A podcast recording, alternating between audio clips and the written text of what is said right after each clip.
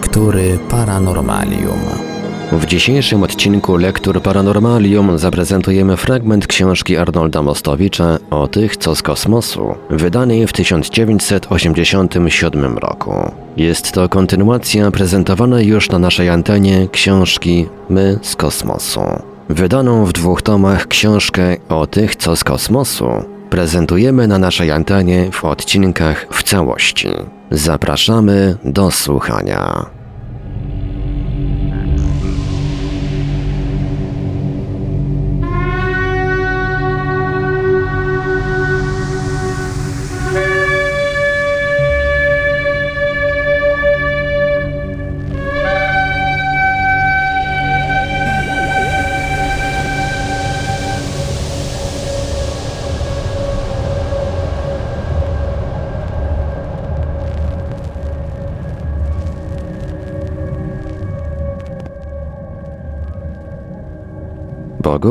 I ich maszyny. Księgi wedyjskie albo Wedy, w sanskrycie teksty święte, stanowią zbiór najstarszych tekstów staroindyjskich, stwierdza na wstępie autor. Przypomnę od siebie, że powstały one mniej więcej w okresie między 1500 a 300 rokiem przed naszą erą. Są to zbiory piśmiennictwa indyjskiego, które traktują o obyczajach, charakterze i sposobie bycia bogów. Autor w swoich wywodach opierać się będzie właśnie na Wedach, a właściwie na najstarszej ich części, na Upanishadach, jak też i na Puranach, będących tekstami sanskryckimi pochodzącymi z pierwszego tysiąclecia naszej ery. Oprócz tego cytuje rzecz jasna często i gęsto Ramayanę, epopeję rycerską pochodzącą z początków naszej ery oraz inną epopeję Mahabharatę, pochodzącą mniej więcej z tego samego okresu. Pytania dotyczące pochodzenia świata, stwierdza profesor Kanjilal, pochodzenia bogów, jak też ludzkości, co wiąże się z pojawieniem się pierwszych ludzi, są w wadach zawsze połączone ze wzmiankami mówiącymi wyraźnie o tym, iż istniała niegdyś wspaniała cywilizacja. Istniała długo przed powstaniem tych ksiąg. Wiele też legend znajdujących się w Puranach dotyczy tego okresu, okresu owej wspaniałej cywilizacji. Koniec cytatu. Według mitologii indyjskiej praojciec światów Brahma podzielił się na dwa ciała, na ciało męskie i ciało żeńskie, co notabene przypomina dzieje boga Ara w mitologii staroegipskiej. Z tej pierwszej pary zrodziła się istota imieniem Virat, która z kolei dała życie sześciu bogom o nazwie Prajapatis. Pierwsze z tych bóstw zrodziło się z jedenastoma żonami. Bogów, złe demony, asurów, półbogów, ludzi i tym podobnych. Przez dłuższy czas wszystkie te istoty żyły razem w spokoju, ale gdy liczba asurów wzrosła, między nimi a bogami rozpoczęły się walki. Przewaga asurów była taka, że w końcu wypędzili oni bogów z nieba. Pod wodzą Agni, boga ognia, 33 bogów przybyło z nieba na ziemię. Przybyli, jak podaje stary tekst, przez atmosferę. Początkowo przebywali oni w miejscu odludnym, ale w końcu dotarli do Indii. Cytat. Niezwykłe pojawienie majestatycznie prezentujących się bogów wprawiło zwykłych śmiertelników, to znaczy tych, którzy żyli wówczas na ziemi, przypis Arnolda Mostowicza, w zdumienie.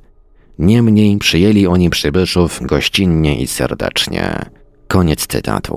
Profesor Kanjilan powołuje się tutaj na żyjącego w XIV wieku komentatora ksiąg wedyjskich Sayanacharya, który wielokrotnie podkreśla, że bogowie z bardzo wysoka przybyli na ziemię i że jeszcze w przestworzach Writa, wódz Asurów, walczył z Indrą, panem niebios. W każdym razie wojna Asurów z bogami nadal toczyła się na Ziemi, przy czym mieszkańcy, śmiertelni mieszkańcy naszej planety, pomagali dobrym bogom, dzięki czemu między bogami a ziemianami panowała przyjaźń. W końcu, jak głosi tekst Rigvedy, po ostatecznym pokonaniu demonów i po zapanowaniu pokoju, 22 bogów wróciło do nieba, a 11 pozostało na ziemi. Nie trudno w tych strzępach opowieści odnaleźć wątki wspólne dla wielu starożytnych mitologii. Jeśli idzie o cielesne właściwości owych bogów, to Mahabharata zawiera w tej mierze ciekawe informacje. Ciekawe i na ogół niespotykane.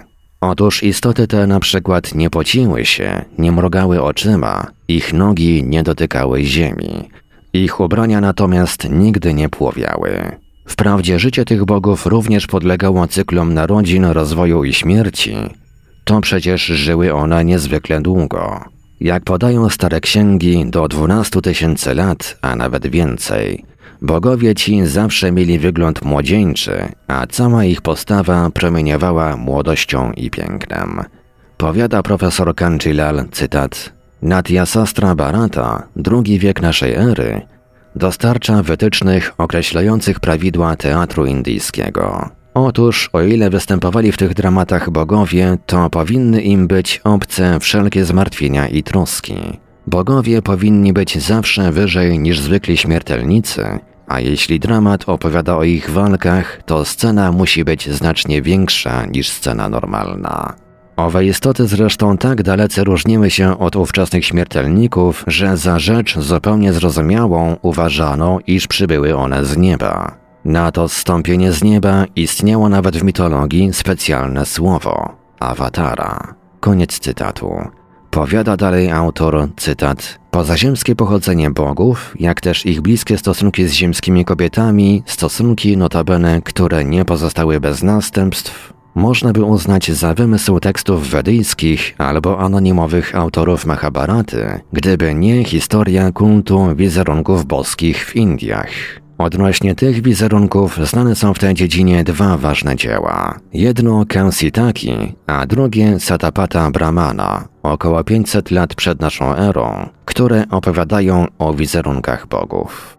Dowodzi to, że bogowie ci byli istotami posiadającymi ciało, co pozwoliło na stworzenie ich wizerunków, dzięki którym nie popadli w zapomnienie.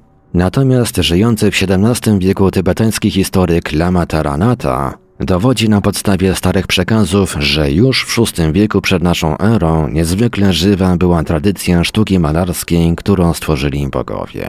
Koniec cytatu. Nie trzeba chyba podkreślać, że owe bliskie stosunki bogów z kobietami ziemskimi stanowią prawie stały motyw wielu mitologii. Trudno powiedzieć, gdzie należy szukać pierwowzoru tego mitu. Jest przecież o nim mowa i w Biblii, i w mitologiach greckich. Niemniej tego rodzaju podobieństwa nie można złożyć na karb przypadku.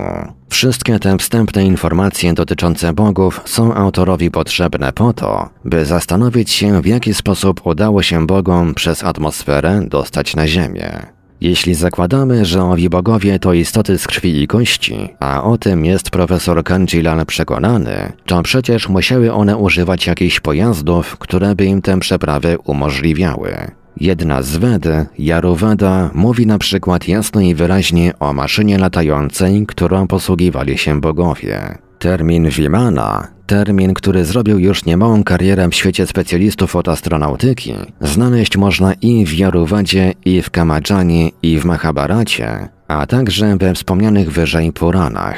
Zresztą spotkać można tę nazwę w całej klasycznej literaturze staroindyjskiej. Natomiast spotykany tam termin yantra oznacza jakąś maszynę i jest również używany w literaturze sanskryckiej. A oto co konkretnie na ten temat powiada profesor Kanchilal.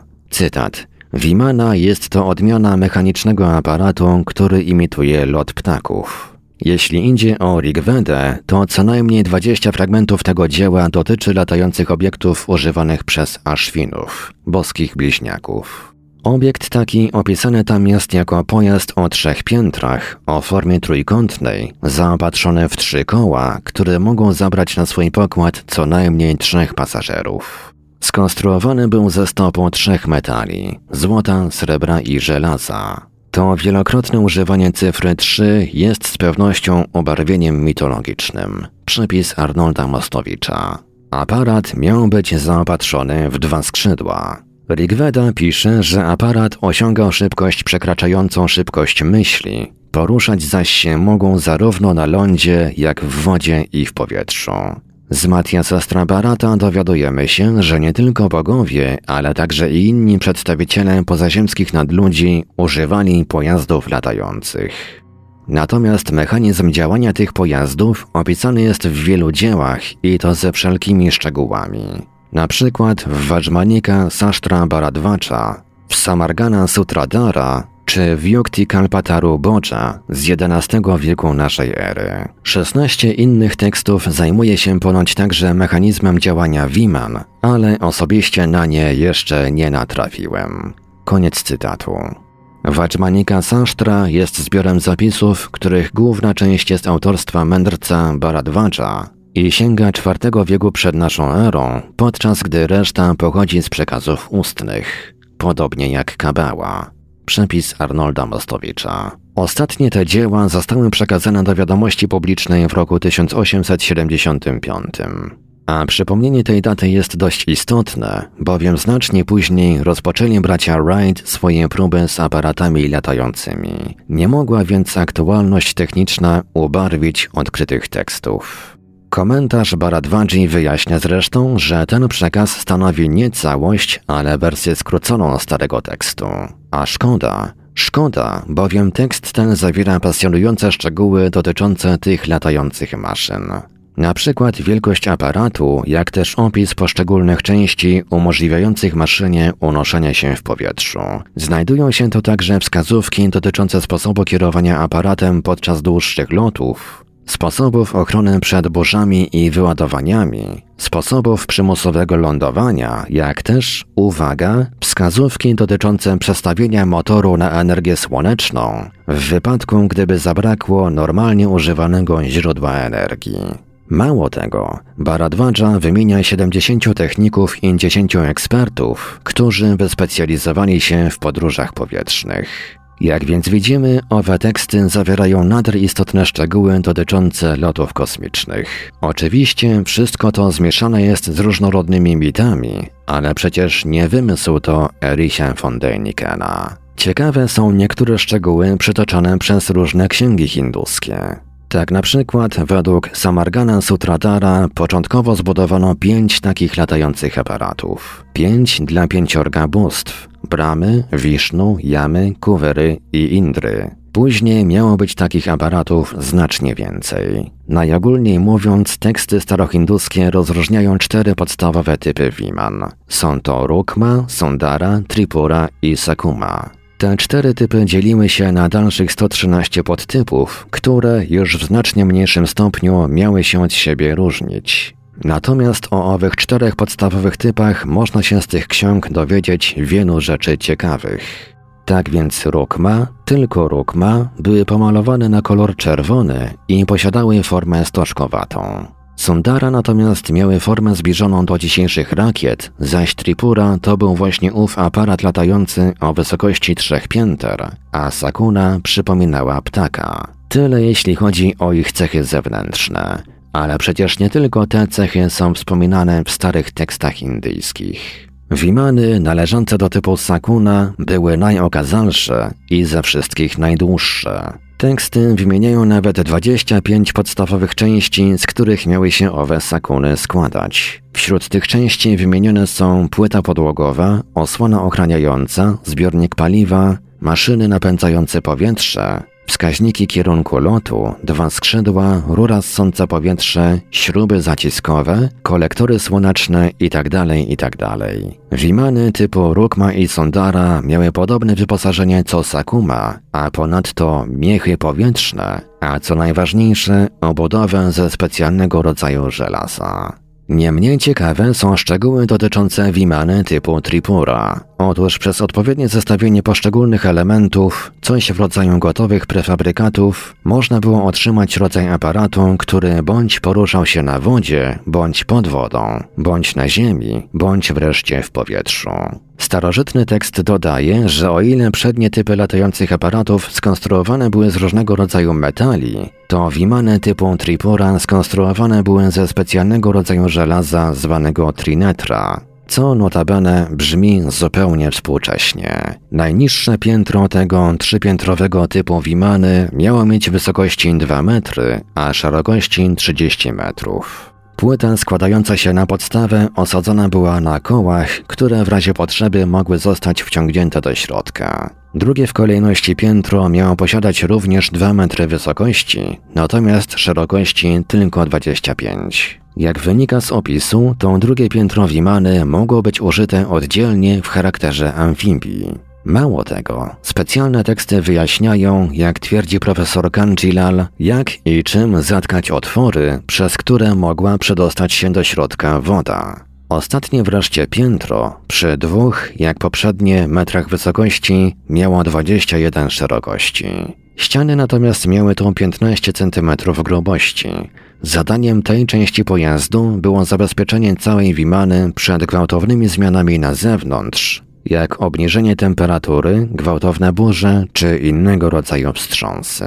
W Samargana Sutradara opisane są podobno te części pojazdu, gdzie znajdować się miały kabiny dla pasażerów, pomieszczenia na paliwo czy bagaże, jak też system klimatyzacyjny. Pisze dalej profesor Kanchilal, cytat. Jednak z pewnością najciekawszym z tych opisów maszyn latających jest informacja o działaniu generatora energii słonecznej. Wajmanika Sasztra poucza, że innymi skonstruować należy w tym celu osiem rur ze specjalnego, absorbującego promienie słoneczne szkła. Następuje później oszałamiający szczegółami opis aparatury, która magazynowała energię promieni słonecznych. I dlatego też powiedziałem sobie kategorycznie, dopóty, dopóki nie przebada się wszystkich szczegółów, jakimi zajmuje się ta księga, nie wolno nam przejść nad nimi do porządku dziennego, ignorować jak gdyby nie istniały. Koniec cytatu. Jak więc widzimy, te stare księgi hinduskie zawierają fragmenty co najmniej zastanawiające i z pewnością nikt nie ma prawa twierdzić, że z interesującego nas punktu widzenia nie przedstawiają one żadnej wartości. Idźmy jednak dalej. W księdze Amaragana Sutradara znajdują się, twierdzi autor, rozważania na temat poruszania się w powietrzu. Oto na przykład sprawa ilości energii niezbędnej do tego, by maszyna oderwała się od Ziemi. Albo sprawa utrzymania równomiernego unoszenia się do góry, albo wreszcie kontrola działania wszystkich urządzeń aparatu. Są to problemy we wspomnianej księdze dokładnie ponoć opisane. Jeśli zaś idzie o płynne paliwo napędowe, to we wspomnianym dziele mowa jest o dwóch jego rodzajach. O rtęci i o paliwie noszącym nazwę rasa, co do którego, jak zapewnia profesor Kanjilal, nie możemy na razie niczego powiedzieć. Natomiast szerzej omówione są w tym dziele sposoby wykorzystania jako źródła niezbędnej energii rtęci. Autor niektóre wskazówki podaje dosłownie, ale wydaje się, że zostały one celowo uproszczone, by mógł zrozumieć je ówczesny czytelnik. Amaragana Sutradara informuje, że w aparatach przypominających ptaki, chyba tylko dzięki skrzydłom, ustawia się w jednym pomieszczeniu cztery naczynia, zbiorniki z rtęcią. Następnie tę rtęć należy ostrożnie podgrzewać i to za pomocą ognia z węgla drzewnego. Maszyna unosi się w powietrze, cytat, dzięki temu, że podgrzana rtęć popycha ją do przodu, a jednocześnie uchodząca para wywołuje ciśnienie, czy też uderzenie wsteczne. Koniec cytatu. Chyba tak jak w naszych rakietach. Nie jest to opis jasny ani precyzyjny, ale można zrozumieć, co się pod tym prymitywnym opisem kryje. Aparat ten, jak informuje dalej wspomniana księga, utrzymywał się w powietrzu dzięki ruchowi skrzydeł i dzięki czemuś, co należy chyba rozumieć jako powłokę powietrzną. Profesor Kanjilal twierdzi ponadto, że tekst Samaragana Sutradary dowodzi, iż autor jego rozumie doskonale to, co we współczesnej mechanice określone jest terminem momentu. Moment jest to pojęcie stosowane przy opisie pewnych wielkości fizycznych i ich zmian w mechanice bryły i układu punktów matematycznych. Istnieje na przykład moment statyczny, moment bezwładności, moment siły czy też moment pędu. We wspomnianym więc dziele omawiane są różnego rodzaju szybkości i formy ruchu, jak też zastosowanie ich do różnego rodzaju celów mechanicznych. Autor tego dzieła, twierdzi profesor Kanjilal, wie dokładnie na czym polega działanie dźwigni, jak też orientuje się w wartości stosowania do latających pojazdów różnego rodzaju okładziny ochronnej. Tekście Vajmanika Sasztra mamy, jak twierdzi autor, opisy działania różnego rodzaju olei mineralnych. Znaleźć tam też można zasady unoszenia się pojazdu, względnie jego opadania, a nawet różnorakie manewry w powietrzu. Wszystko w kontekście działania siły motorycznej. Jak twierdzi profesor Kanjilal, pod jednym względem różni się tekst Samarangana Sutradary od innych tekstów. Proponuje mianowicie stosowanie przy budowie kadłuba latającego pojazdu specjalnego rodzaju lekkiego drewna. Potwierdzenie Cytując następnie fragmenty innych starych ksiąg hinduskich, powiada profesor Kanjilal, cytat Wszystkie szczegóły dotyczące pojazdów latających, jakie znane były w dawnych Indiach, można by uznać za bańki babuni albo za wytwór fantazji, gdyby nie fakt, że autentyczność tych danych jest niejako potwierdzona przez księgi wedyjskie i literaturę klasyczną.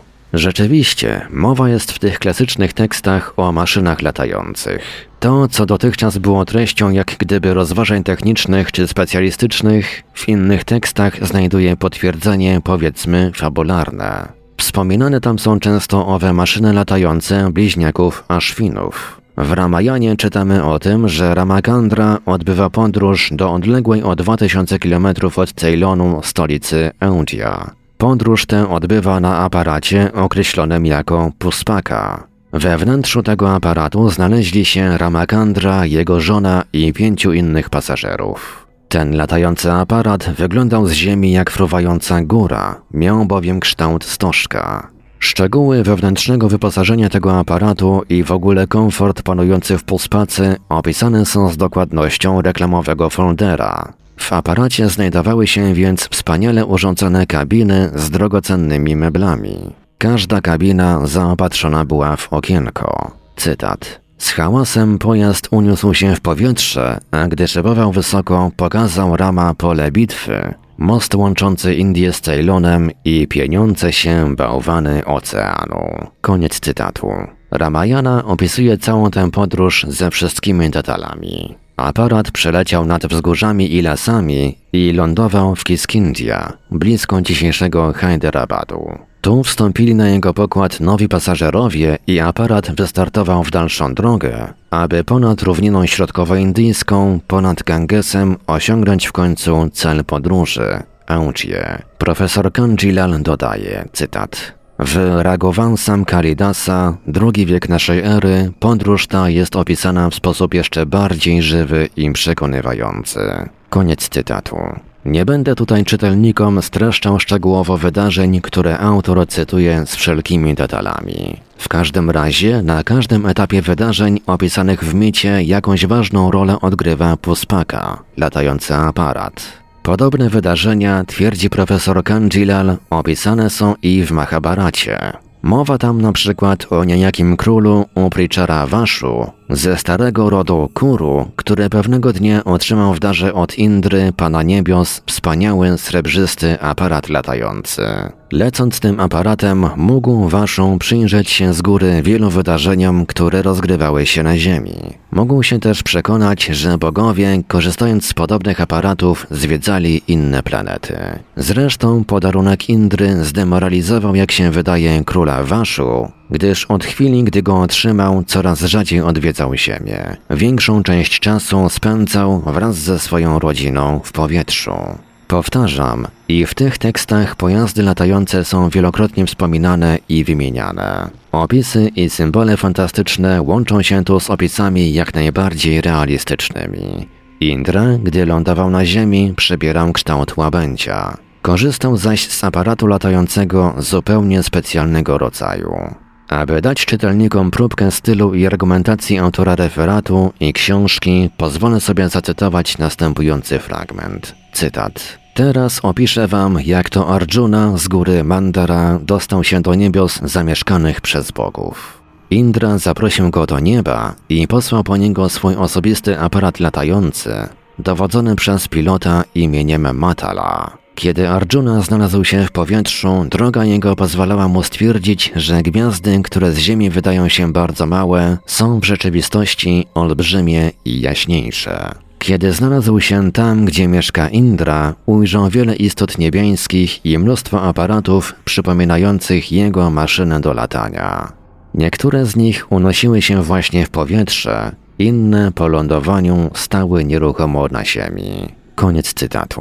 Również i w Jadżurwedzie, jak twierdzi autor, znajduje się wiele fragmentów dotyczących obiektów latających. Na tych obiektach mogli Aszwinowie obserwować zachód Słońca i Księżyca. Profesor Kanjilal cytuje fragmenty starego dramatu hinduskiego o dosyć skomplikowanej, to prawda, nazwie Abhijnana Sakuntalam z pierwszego roku naszej ery. W dramacie tym opisane jest przybycie z nieba na maszynie latającej niejakiego Dushyantasa. I on maszynę tę miał otrzymać od Indry. W ramach fantastycznej fabuły podana jest szczegółowa informacja mówiąca o tym, że maszyna lądując nie dotknęła ziemi. Zdumionemu zaś Dushyantasie pilot maszyny miał wytłumaczyć, że jest to możliwe dzięki zastosowaniu specjalnego mechanizmu. Opisy zawierające podobne szczegóły techniczne znaleźć można zdaniem autora w takich księgach jak Avimaraka Bazy czy inne.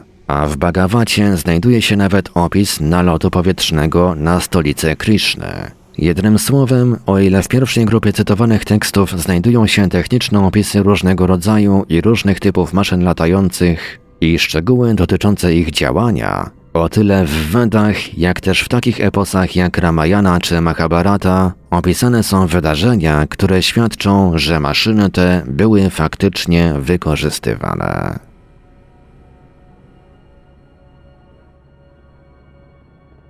Łodzie podwodne? Miasta w kosmosie?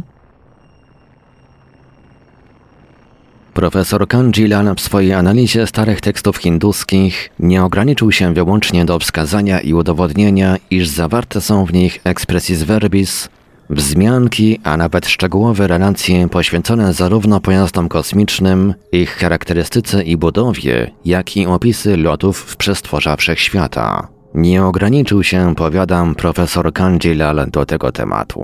Odnalazł bowiem w starych tekstach inne relacje, nie mniej ciekawe, relacje dowodzące niezwykłej wiedzy technicznej w dziedzinach pokrewnych tym, które uprzednio były poruszane. Oto w rozdziałach 168, 169 i 170 części Mahabharaty noszącej nazwę Vanaparvan opisane są inne epizody zmagań boskiego Arjuna ze złymi demonami Ashurami. Cytat. Arjuna udał się do nieba, aby tam u istot boskich zdobyć broń i nauczyć się nią władać. Podczas pobytu Arjuny w niebie zażądał od niego Indra, pan niebios, aby zniszczył całkowicie wszystkie wojska Aszurów. 30 milionów tych demonów żyło w głębinach mórz. Indra, pan niebios, przekazał Arjunie swój własny pojazd latający, którym kierował jego inteligentny pomocnik Matala. Pojazd ten mógł się poruszać również pod wodą. Koniec cytatu. W dalszym ciągu tej relacji okazuje się, że mażnemu Arjunie udało się zwyciężyć złe demony. Cytat. Arjuna wkroczył do ich podwodnych miast, które go zadziwiły swoim pięknem i przepychem. Arjuna dowiedział się od Matali, że miasta te były przez bogów zbudowane i początkowo wyłącznie dla nich przeznaczone. Koniec cytatu.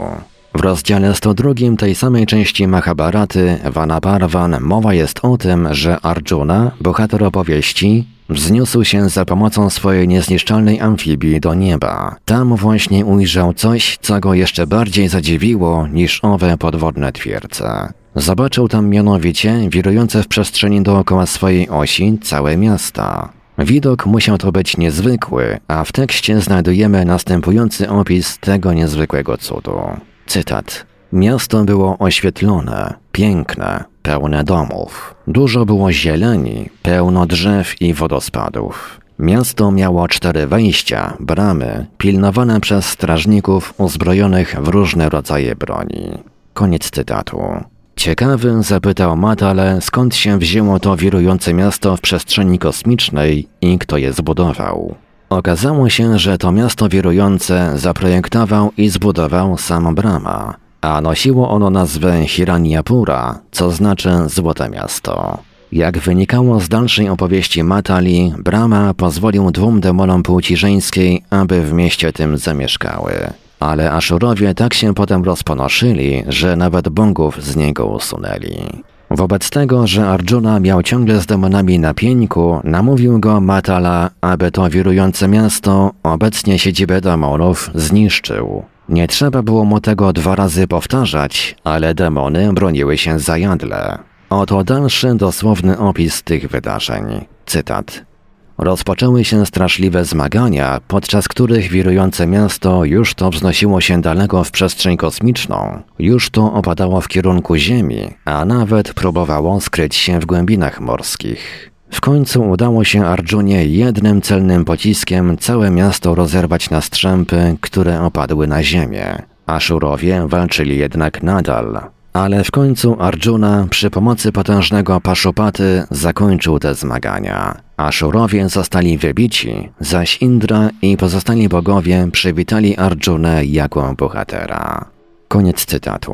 Również w innej części Mahabharaty, noszącej nazwę Sabaparvan, rozdział trzeci, wiersze 6 do 10, opisane są miasta obracające się w przestrzeni kosmicznej. Nie wdając się w szczegóły, które tutaj nie mają specjalnego znaczenia, powiedzmy tylko, że bezpośrednim budowniczym tych miast miał być architekt imieniem Maja. On to zbudował wspaniałą konstrukcję powietrzną, mogącą zmieścić 8 tysięcy ludzi, którzy w ten sposób zabrani zostali do siedziby bogów, do nieba. Z tekstu wynika, że podobnie wspaniałe i piękne konstrukcje, które tekst określa jako sale zebrań, a które uznać chyba trzeba za grody czy miasta kosmiczne, zostały zbudowane dla każdego z pięciu bogów. Dla Indry, Jamy, Waruny, Kuwery i Bramy. Imponujące zwłaszcza były rozmiary konstrukcji przeznaczonej dla Indry. Jeśli przeliczyć to na miary współczesne, to sala Indry miała wysokość 16 km, szerokości 8 km, a długości aż 1200 km. O wszystkich tych faktach relacjonuje we wspomnianym wyżej tekście niejaki Narada, określony jako uczony. Cytat. Miasto kosmiczne Indry stale przebywało w przestrzeni kosmicznej. Miasto skonstruowane było z metalu, posiadało piękne gmachy, domy mieszkalne i wiele zieleni. Wejścia prowadzące do miasta były wystarczająco szerokie, aby mogły przez nie przedostać się mniejsze maszyny latające. Kosmiczne miasto Jamy miało, oczywiście w miarach współczesnych, 750 km długości. Podobnie jak miasto Indry, zaopatrzone ono było we wszystko, co potrzebne jest do wygodnego życia. Miasto Jaruny znajdowało się natomiast pod wodą i poruszało się w głębinach oceanu. Tu również wszystkie urządzenia umożliwiały normalne życie. Miasto Kuwery było najpiękniejsze. Jego rozmiary 550 na 800 kilometrów. Wyróżniało się złotymi pałacami. Natomiast zupełnie wyjątkowe było kosmiczne miasto Bramy. Najtrudniej było się doń dostać, a gdy się poruszało w kosmosie, tworzyło własną panoramę. Koniec cytatu. Profesor Kanjilal wszystkie te relacje opatruje własnym komentarzem. Powiada on, że o ile opisy znajdujące się w starych epopejach hinduskich, a dotyczące osiągnięć technicznych, jak różnego rodzaju maszyn latających, różnych typów motorów, a nawet miast podwodnych czy pojazdów poruszających się pod wodą, brzmią wprawdzie bajkowo, ale mieszczą się w osiągnięciach naszej współczesnej techniki i nie przekraczają granic prawdopodobieństwa, to inaczej należy chyba podejść do opisów relacjonujących istnienie całych miast w kosmosie. Brzmią one bajkowo i dostrzec w nich można elementy ludowej wyobraźni, a nawet wierzeń. Niemniej, powiada autor, można jedynie stwierdzić, że w owych rozdziałach Mahabharaty opisanych jest pięć takich miast unoszących się w kosmosie i wirujących dookoła własnej osi. Mahabharata podkreśla, że wszystkie te miasta konstruowane były przez specjalistów i mogły utrzymać się w kosmosie całe lata. Zaopatrzone były we wszystko, co potrzebne jest do normalnego życia, jak też w różne rodzaje groźnych broni.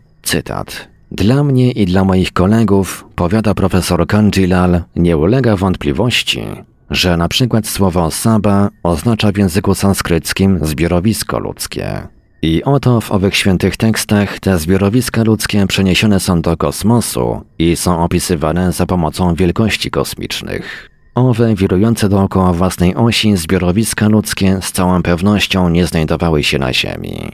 Cokolwiek byśmy powiedzieli, konkluduje autor, jeśli nawet założymy, że podobne epickie relacje zawierają wiele przesady, że być może fantazja wzbogaciła tu jakiś autentyczny obraz czy autentyczne wspomnienie, to trzeba z całym przekonaniem podkreślić, że w Mahabharacie, oprócz opisu konstrukcji i działania różnego rodzaju maszyn latających, mowa oczywiście o Wimanach, znajdują się jeszcze relacje o innych potężnych obiektach.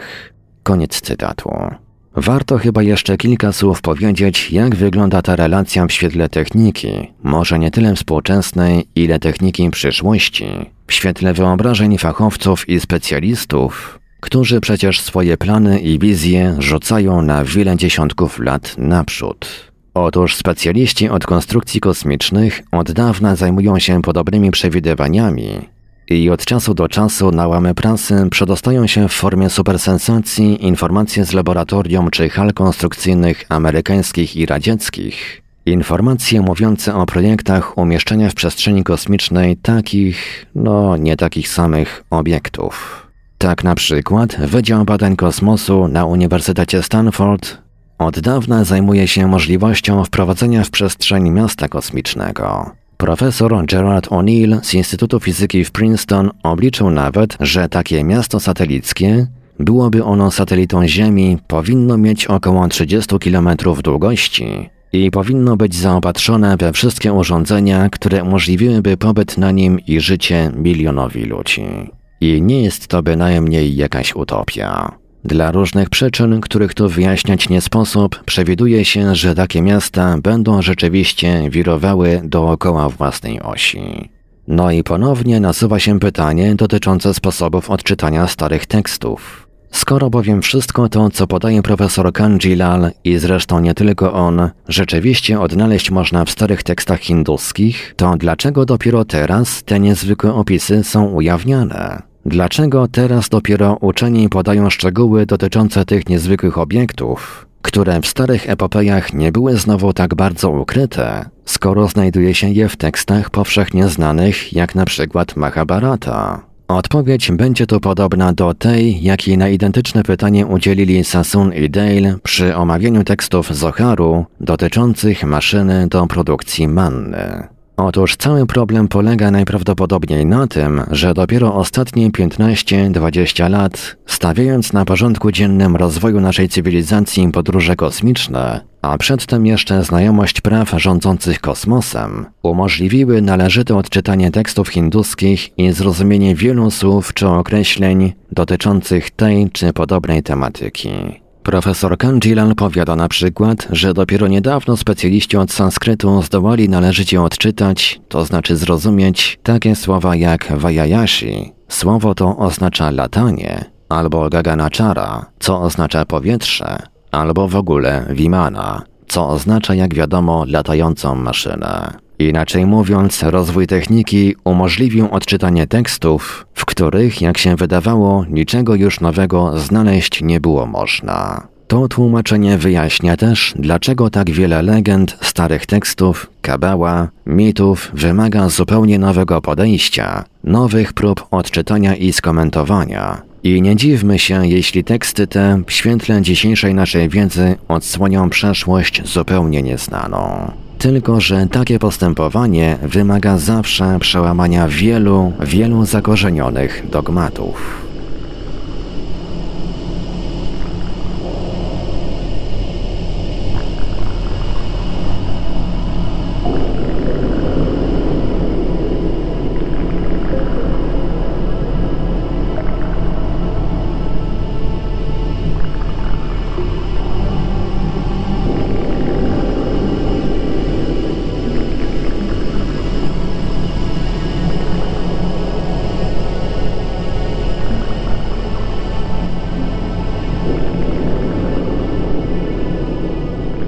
Radiu Paranormalium zaprezentowaliśmy fragment książki Arnolda Mostowicza o tych, co z kosmosu. Dalszy ciąg w następnym odcinku Lektur Paranormalium. Archiwalne odcinki Lektur Paranormalium znajdziesz do pobrania w archiwum naszego radia na stronie www.paranormalium.pl.